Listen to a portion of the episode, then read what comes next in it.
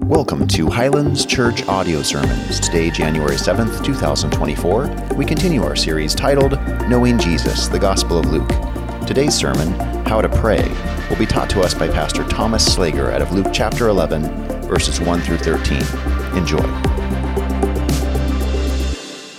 Last week, we rounded out the uh, chapter 10 of the Gospel of Luke. And the scene we saw was two sisters kind of duking it out, fighting a little bit over what was right be busy serving, doing good things, or just chill at the feet of Jesus. And Jesus answered that question for us. He said, Martha, you're busy with much serving, many good things, but your sister Mary, she has chosen a good thing just time with Jesus, being with the Lord. And what Pastor Ed told us last week is that there's a way to grow our intimacy with God. He gave us a little bit of math equation. I'm probably going to mess this up because maths are hard for me. It went something like this God's word plus prayer plus time equals intimacy with God. Let me simplify it for my own brain. Time in God's word plus time in prayer equals intimacy with God. Uh, I don't know what some of your New Year's resolutions, but whether you know it or not, intimacy with God is something your heart desires, something we were created for. So last week we really like dove headfirst into time in the Word. Man, we got to get in the Word. We got to be with Jesus. If we want to follow Jesus, we need to know who He is. And one of the best ways we know who He is is what God says about Him, who He was, and what He did in this life. We have to get in the Word so the Word can get into us. That's the first step. What we see this morning is the Lord's Prayer.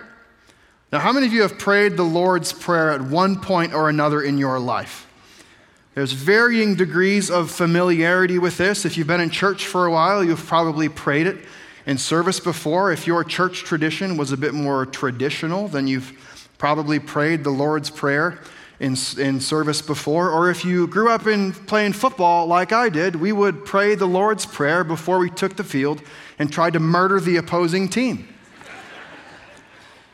I don't know why we did that, but that is what we did.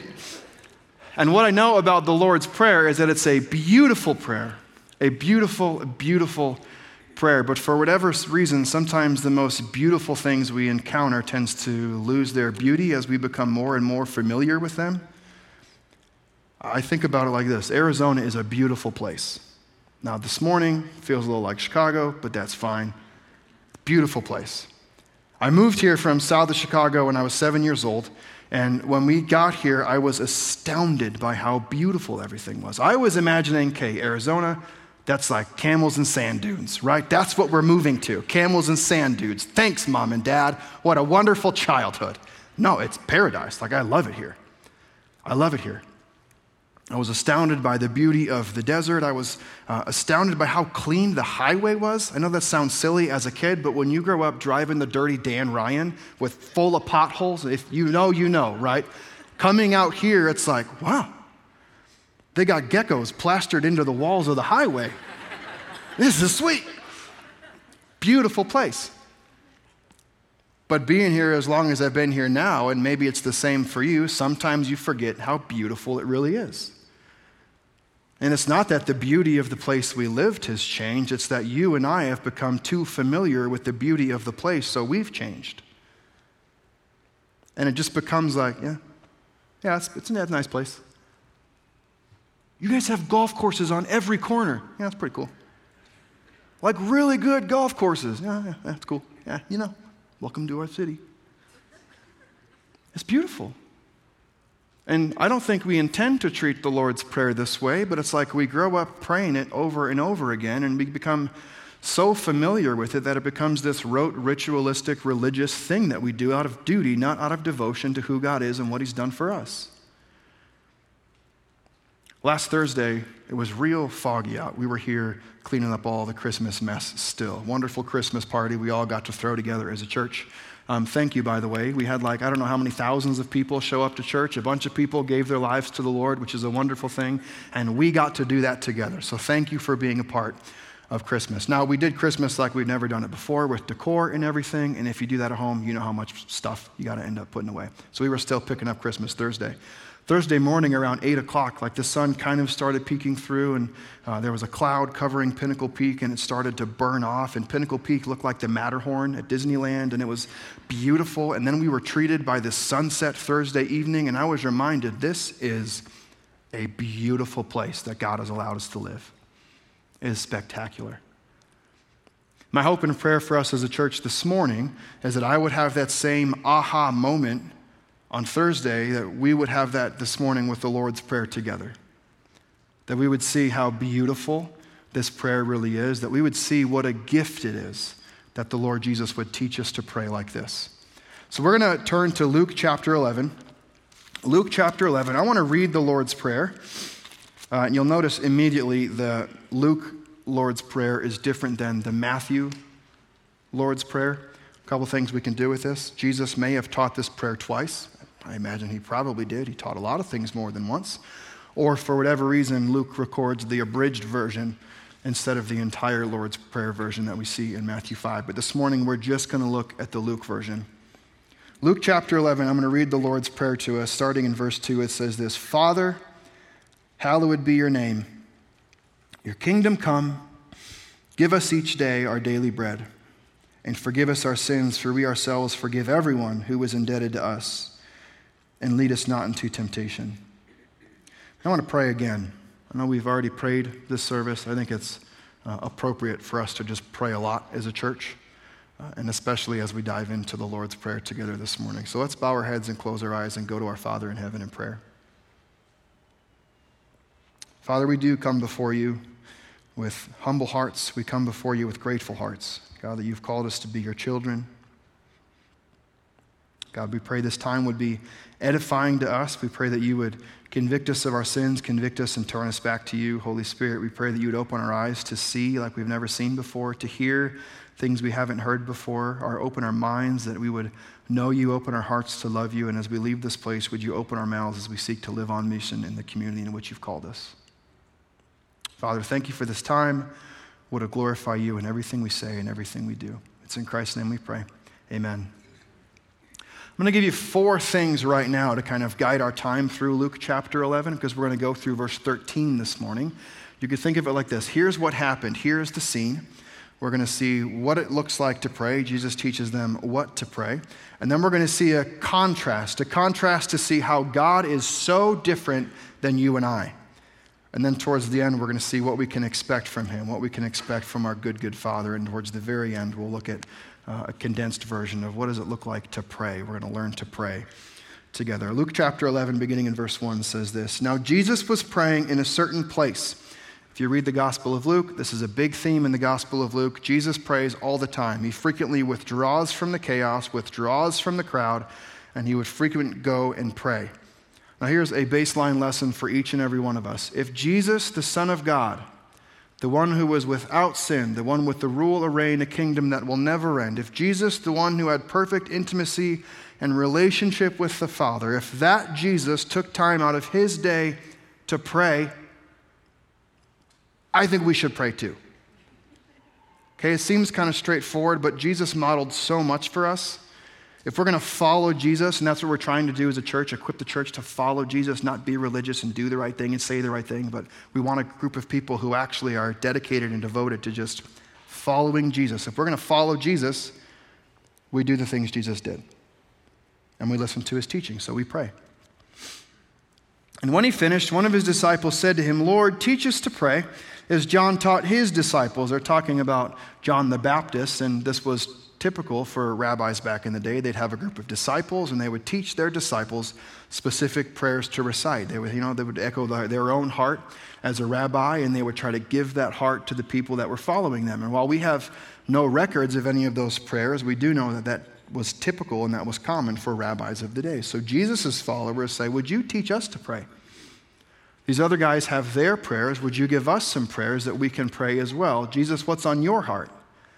We want to know what's on your heart. We want to pray the same way you pray. And he said to them, When you pray, say this. Now, this isn't exactly what we should pray, this is an example of what we should pray. There's examples of all types of prayers throughout the scripture, so don't think we're confined to only this, but this should certainly shape the way we pray, shape the way that we talk to God. By the way, if you're new to church, you're new to walking with Jesus, and we're like, pray, what does that mean? Is there a certain thing I have to do? It's interesting, Jesus doesn't talk about posture. He doesn't say, when you pray, first, lock yourself in a dark room where your kids can't find you. He doesn't say, first, make sure you've lit some candles. He doesn't say, first, make sure the mood has been set. He doesn't say, first, make sure you're on your knees with eyes to heaven. He doesn't talk about any of the external stuff, he talks about internal. That's what he wants. He doesn't want just the things that we do, he wants our heart. What's prayer? It's talking to God. But Jesus says, when you talk to God, say this. And we're going to break this down. There's like seven or eight principles that follow from Jesus' teaching. When you pray, say this Father. Now, for us, we might say, yeah, of course, Father. Father. You look at the Old Testament, the, the name Father for God is used 15 times. You look at the New, the New Testament, Gospels alone, over 60. And God in the Old Testament was the father of a nation, He was the father of Israel. People didn't speak as, to Him as this personal God, He's my father. No, He can be our father. But the idea that He'd be my personal father was foreign to them. And this is the way Jesus starts the prayer. Do you want to know how to pray? First, it's like this recognize the relationship that you have with God. If you were a child of God, Brendan said this earlier, to all who believe him, who received him, God gave us the right to become his children, and he becomes our father. We come to him as our dad. We come to him in good times as our dad, in bad times as our dad, in celebratory times, in sad times. Just as our children do to their parents, they come to us. Mom, they're excited. Mom, dad. They're crying. Mom, dad. They're anxious. Mom, dad. They're angry. Dad, whatever it is. That's the way we approach God. We approach Him as our Heavenly Father. Jesus on the cross prayed, Abba, Father. Translated means daddy. Daddy. I desire that kind of relationship with God, but if I'm honest with you, it's hard for me to get there. We pray as a team often, as a staff. We pray for the church and just what's going on in each other's lives. And we oftentimes break up into groups and we were praying. We were praying one morning, and there was a woman that I was praying with from our staff team. And that's how she started her prayer Abba, Daddy. And, I, and, and, and my own insecurity, I was kind of like, what? Daddy? I don't call my own dad daddy. That's weird, right? You have a grown up friend, calls her dad daddy. It's like, what's wrong with you? Same time you call your dad father, it's also like, what's wrong with you? right? But for whatever reason, we all have like a father relationship with God. Meanwhile, we'd like to have a daddy relationship with God. It'd be great to get to that place, wouldn't it? Just like we come to our parents, hey, dad, hey, mom. To be able to come before him and just say, Dad, that's what God wants for us. That's the first thing Jesus talks about the relationship that we should have with our Heavenly Father, Dad. Father, hallowed be your name. Hallowed means praised, it means holy. It means you are holy. It's who you are. It's a recognition of first the relationship we have, that God is our Father, and it's a recognition of who we're talking to when we pray the creator of everything. And it's a weird phrase to say, Hallowed be your name. It's not the name God that's holy in itself, it's what's in the name. Because back in the day, what's in a name meant a lot to people. We tend to name our kids based on what's popular, what's hip, what's trendy, what sounds cool. Did some research this last week. The number one name for a girl in 2023 was Olivia. It's a beautiful name. That's your child's name. What I say next is not meant to offend. I love it. Beautiful, beautiful name. The name Olivia means olive tree. Profound. Top name for 2023 Noah, which means peace or rest. which I think it's great because if you uh, look at the story of Noah, Noah sets free a bird and goes and finds something, and what does the bird find to bring back to the boat? An olive leaf. Maybe it's our subconscious cry to the Lord that God, this place is crazy and we need some rest. But when we look at names, we just pick stuff that we like. But hallowed be your name, it was a person's identity, it's who they were. So when we look to the Lord, we're saying, Father, you are holy. You are perfect. God, I recognize that you've created everything, you sustain everything. It's a recognition of our relationship we have with God and a recognition of who it is that we're talking to. An attitude of humility God, I, I don't fathom why you want me. The creator of everything, why you would want me, I don't understand. Just uh, an attitude of humility, but also an attitude of gratitude. God, thank you that you're my father. Thank you that you're my dad. Father, hallowed be your name. He goes on, Your kingdom come. Matthew says, Your will be done on earth as it is in heaven. For us, this isn't a prayer of permission, but it's a prayer of submission. We're not going to God and saying, God, it's okay for you to do what you want to do in this situation. You have my permission, God, for your kingdom to come. No, it's not permission, it's submission. It's living life with open hands and saying, God, have your will, your way. On earth as it is in heaven, in my life as it is in heaven. God, do what only you can do. I submit everything to you. Your kingdom come. Give us each day our daily bread. Two things here the idea of each day and this idea of daily bread. Each day, it reminds you of uh, 2 Thessalonians 5.17 or 1 Thessalonians 5.17. Pray without ceasing. Don't stop praying. Have an each day prayer life. I can look back on my life, and there's been seasons of eh, each and every other day kind of prayer life. I'm not proud of that, but that's the reality. There's been seasons of my life where it's, you know, weekly pray. Seasons of my life, monthly. Been seasons of my life where I just straight up wasn't walking with Jesus real good. So the idea of praying each day was absolutely foreign. But here it echoes a heart of each day we're before the Lord. Every moment we're before the Lord, before our Father who created everything. Growing up, we, uh, for the first couple years of living here in um, Scottsdale from Indiana, we were at Scottsdale Bible Church. And I remember the sermon to this day. Pastor Daryl was preaching and preaching on prayer. And at the end of the sermon, at the end of the whole service, everyone got a little stop sign a little red stop sign. And the, the instruction was to hang this little red stop sign from your rear view mirror. And stop meant this stop to pray. S T O P, stop to pray. Because the idea was pray without ceasing, have this each day, each moment kind of prayer life. So uh, we all have a lot of dead time in the car typically. Uh, and there's a wonderful opportunity for us to just pray for what's going on in our life, to commune with God and talk to Him about just how much we love Him, how much gratitude we have in our hearts for Him. And every time we would stop, whether it be a stop sign or a stoplight, this little red stop sign would kind of, almost like a leaf falling, would kind of shake back and forth, right? Um, and I'd see my mom or my dad stop to pray. So, going off to hockey practice, I'd see my mom frequent stop to pray. Driving to school, I'd see my mom, she'd oftentimes stop to pray for the people around her, for what's going on in her life. I'd see her looking in the rearview mirror, praying for each of her kids by name. She would stop to pray. That's what it looks like for us to have an each day kind of prayer life. It's frequent. As often as we can do it, we pray without ceasing. And he says, Give us each day our daily bread. This is specifically having to do with our needs. You could extend physical needs to emotional needs to spiritual needs, but God, this is what I need today.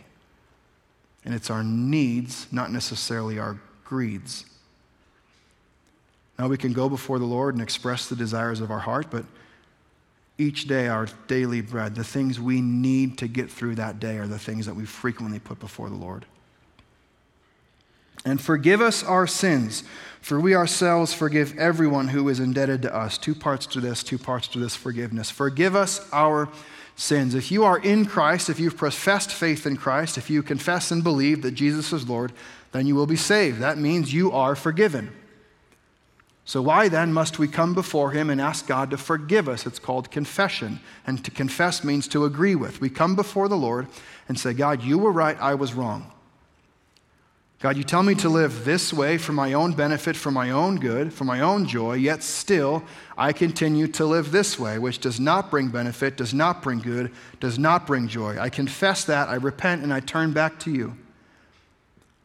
We go before Him constantly and we ask for forgiveness of our sins. I think of it like this John chapter 13. Um, Jesus is in a room with his disciples. They're enjoying a meal together. You may know the story. Jesus takes a towel and starts to wash the disciples' feet, right? Peter pipes up. He says, What are you doing? You should not be the one washing our feet. We should be the one washing your feet. Jesus says, No, you don't understand. I have to do this. I have to do this. So, Peter, being Peter, he says, Then wash my whole body. Wash everything. If, you're, if I need this, then wash everything. And Jesus says, No, you're already clean, but it's your feet that need washing. That's the Christian life.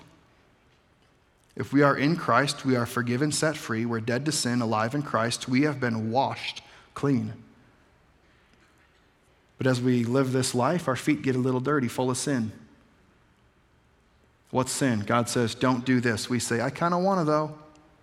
He says, Do this instead. And we say, That's not my thing. We live a life that's contrary to what God has for us. It's sin. And each and every one of us have it. And we need to go before the Lord, confess that, and receive the forgiveness He offers us. Forgive us our sins as we also forgive those who are indebted to us, as we forgive those who are sinning against us. It's really a statement of faithfulness. God, I come before you. I confess that you were right, I was wrong. Would you help me be faithful in my life as I forgive those who are sinning against me, just like I'm sinning against you? Ephesians 4:32 instructs us, be kind to one another, tenderhearted, forgiving one another as God in Christ forgave you. Having a hard time forgiving someone, get as close to Jesus as you can. Pretty hard to withhold forgiveness when you're close to Jesus. Pretty hard to tell someone else they're not forgiven when you're constantly realizing exactly what Christ has forgiven you of. We live a life of faithfulness. We live a life of forgiveness and lead us not into temptation. It's a prayer for protection. God, would you lead us not into temptation? Temptation where? Temptation out there, but also temptation in here. John chapter 17, Jesus' high priestly prayer. He says, Father, I do not pray that you would take them out of the world, but I pray that you would keep them from who? From the evil one. Protect them from temptation. But if we look at James chapter 1, yeah, there's temptation out there. You know where the most temptation I face is? In here. It's my own stuff. It's my own sin. It's my own sinful desires. It's my own flesh. That's what James 1 says is no one, no one should say God is tempting me. Temptation doesn't temptation comes from within. When you're lured away and enticed by your own evil desires. So God, would you protect me from what's going on out there? But God, would you protect me from me?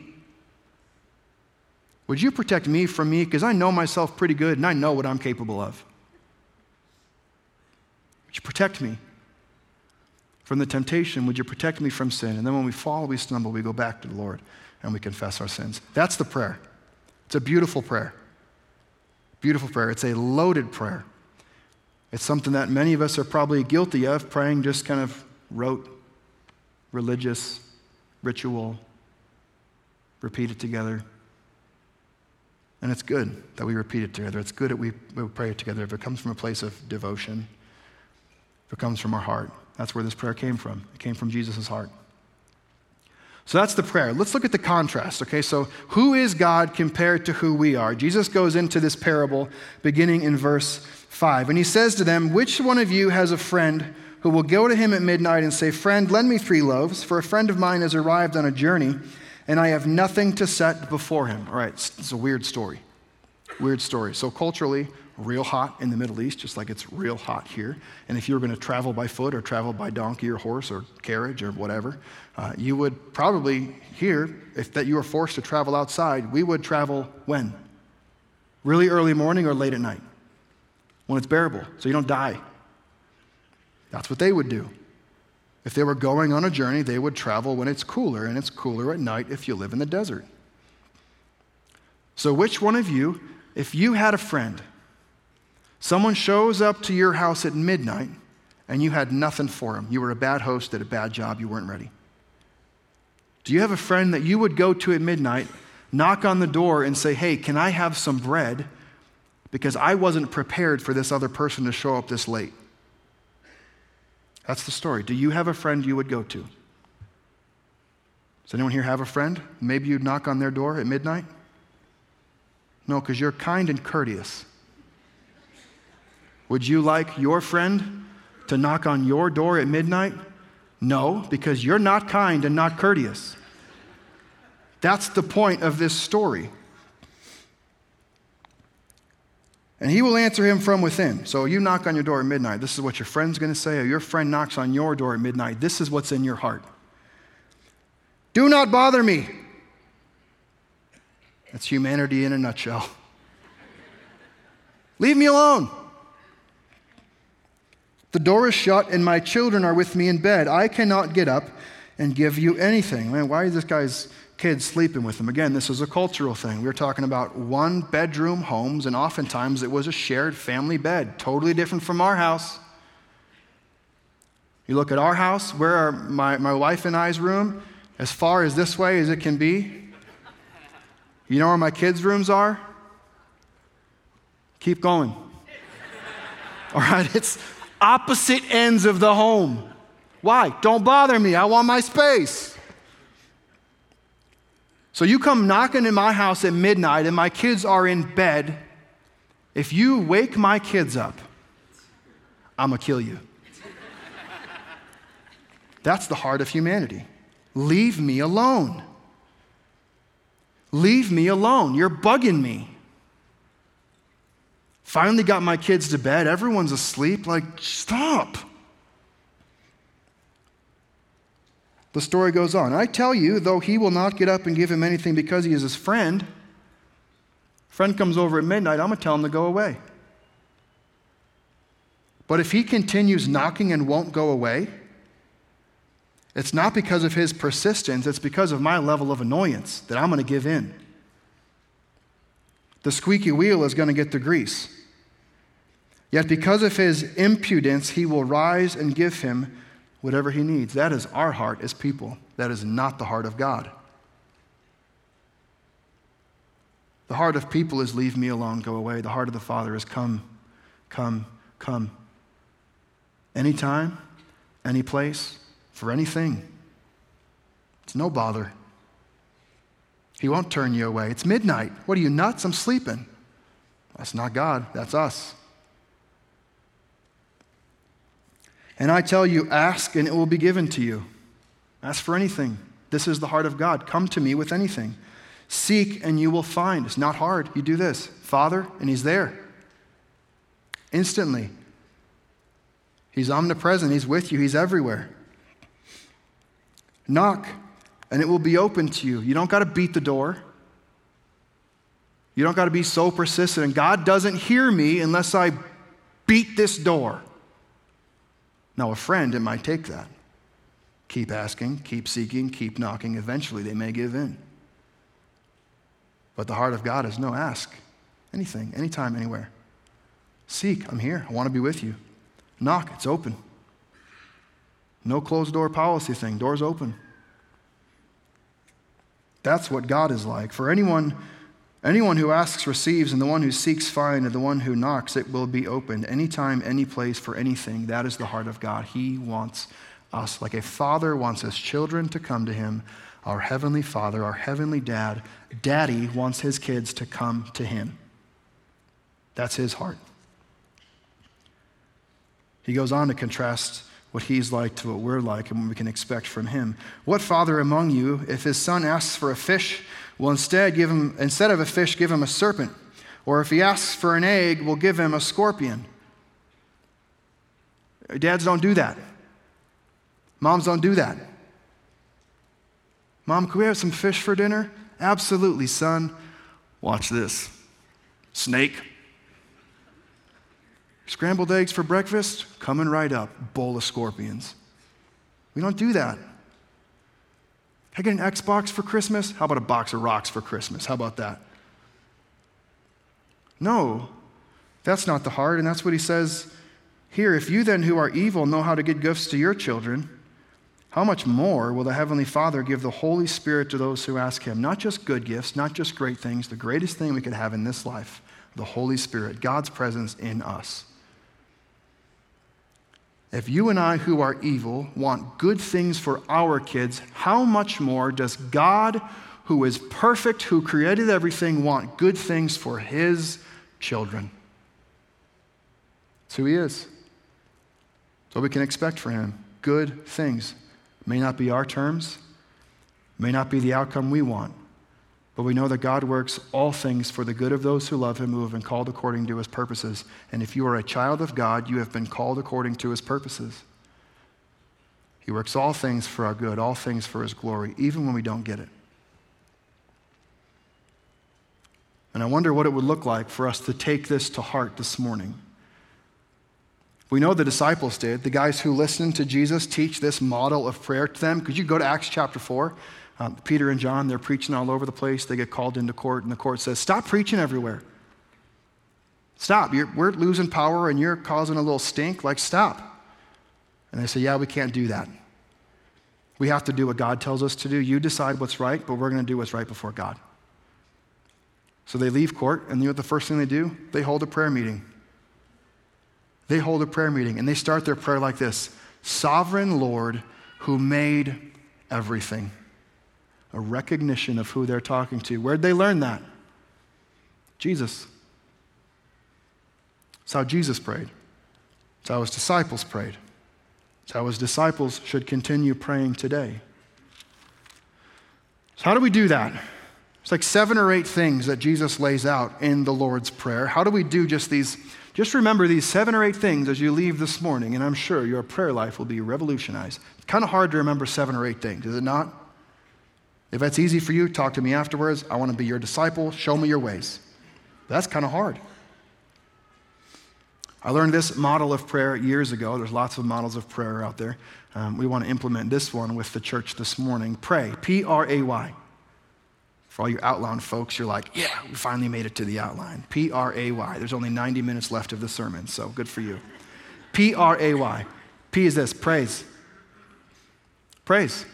Father in heaven, Father, hallowed be your name. It's a recognition of who God is and what God has done. We praise him. God, thank you for all you've done. Thank you for all you're doing. Thank you for your presence in our life. God, you hung the stars. The, sky, the, the stars declare the glory of God. The stars declare your handiwork. Even the rocks cry out in worship.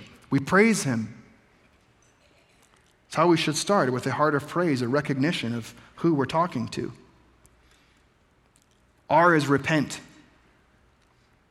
Forgive us our sins as we ourselves forgive those who are indebted to us. We confess. We confess our sins to the Lord, and repent means to turn away. Okay, so God, I'm, I'm living in this direction. My current relationship with my girlfriend, the relationship you have with your boyfriend, the way you're currently conducting business, what's going on in your home, whatever it is. God, I am doing my life this way, and I confess you're right, I'm wrong. I've been doing this the wrong way. Here's what repentance is we're going to go your way now. Turn away from the way you once lived and you walk in new life. Anyone who's in Christ is a new creation. The old is gone, the new has come. So we commit to living a new life that God has called us to live. It's prayer of faithfulness. We repent. A is ask. Ask. James 4 says, You have not because you ask not. You have not because you ask not. What does he ask here? Well, um, we ask for daily bread. God, would you provide in this situation? Would you provide for what I need financially? God, would you provide for what I need in this relationship? Would you provide for what I'm lacking right now emotionally and spiritually? God, would you protect me from sin? Would you protect me from temptation out there? Would you perfect, protect me from temptation in here? And the Y is yield. Yield. Your kingdom come, your will be done on earth as it is in heaven. Father, not my will, but your, your will. Not my way, but your way. God, have your way in me. God, have your way in this situation. You could also say within this yielding is just an opportunity to sit and be quiet and listen. Our minds are so often just racing to what's next and how we should conduct ourselves in this situation. If we just stopped and said, God, would you speak? We yield to Him and give Him moments to just speak into our life, encourage our hearts. We pray. Praise, repent, ask, yield. We pray. With the recognition of who it is that we're talking to, and we pray each day. We pray often, we pray without ceasing. And I hope and pray that this week, this prayer has a more, uh, I want to say the prayer is more beautiful. I, I hope that we see it with a newfound appreciation, with a newfound beauty, and not a recognition of, man, this is beautiful, a recognition that, that maybe it's become too familiar with us. It'd be something that we would visit more frequently as we pray and as we talk to God. We're going to do this. We're going to spend some time this morning as a church family praying together. Um, so, in a moment, here's what that's going to look like. I'm going to invite you to just sit with the friends or family who are around you and pray. If that's uncomfortable for you, or maybe you would like to just be by yourself and sit and pray this morning, that's totally fine. You can sit and pray by yourself. If no one's around you and you'd like to join someone who's praying, every single family in here would love to invite you into their family of faith and pray with them this morning. What are we going to pray for? Handful of things. We have the prayer requests, they're going to be scrolling.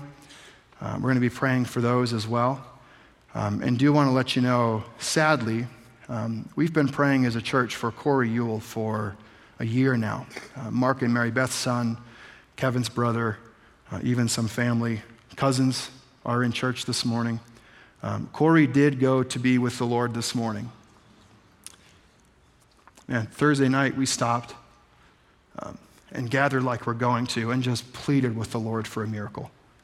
We pleaded, we asked our hearts out, we asked, we asked, we asked. And this morning, it's almost like a flip has been switched. We've, we've moved from pleading to praising. God, I am so thankful that there's more to life than this. God, I'm thank you that, that for your children, death is just a doorway and what's better. It's just the path we walk to eternity. There's no crying, no mourning, no weeping, no pain, no sickness. All of those things are gone. And God, I'm grateful that that's what's on our horizon. So we're going to take three or four minutes as a church. Uh, I invite you to join in with one another, um, pray, mourn, give thanks, whatever God has on your heart this morning. So I know it's always awkward as we begin these things. It's whatever. Embrace the awkward. Gather up with some family around you. Pray with one another. And I'll be back in just a few minutes to lead us. Father, we come before you with humility, knowing who you are. We come to you with gratitude, knowing whose we are. God, that we have been called children of God. God, we do confess the many sins in our life. We turn from those things this morning and continue to press into you, press into the relationship we have with you. God, we ask for a litany of things this morning, Lord. There's so much going on in the life of your church. We ask that you would give us each day what we need, our daily bread. God, that you'd be with the sick, the hurting, the struggling, the anxious, the fearful. God, we pray that you would step in and do what only you can do. And God, of course, this morning we, we yield, we step back, and we know that your plan is better than ours. God, we yield to your way in our life. We yield to your will. And God, once again, we praise you knowing that it's perfect. Your plan is perfect. Father, we run to you this morning. We love you. We praise you. We give you all the glory. It's in Christ's name we pray. Amen. Um, I'm going to ask one thing of you. Um, the Yule family this morning is rejoicing in the goodness of God, but they are hurting immensely. Um, if, we, if we reach out to them and talk to them, would you let them know, hey, I'm praying for you and I love you? and maybe refrain from asking the question, hey, how are you doing? We all know the answer not good. not good. But if you'd reach out in love and support, um, ask if there's anything you can be doing for them, uh, I know they would appreciate that a lot this morning. Well, I invite you to stand and join us as we close in worship. We're going to run to the Father uh, as a church and continue giving him the praise and glory that he deserves. Our prayer team is down front, and they love to pray with you. They love to pray for you this morning. They love to rejoice and celebrate anything going on good in your life and run to the Father with anything not so good this morning as well. Luke chapter 2, the Lord's Prayer. I want us to pray it together as a church, not as just some rote religious, ritualistic thing, but would we look at this with a newfound appreciation and a newfound beauty this morning? The Lord's Prayer will be up on the screen. Let's pray this together. Father, hallowed be your name, your kingdom come. Give us each day our daily bread, and forgive us our sins, for we ourselves forgive everyone who is indebted to us, and lead us not into temptation. Amen. Church, would you go and love each other this week? And in the communities that God has placed you, the places that God has sent you, would you get out into this world and live on mission together? We love you. We'll see you next week. Bye bye.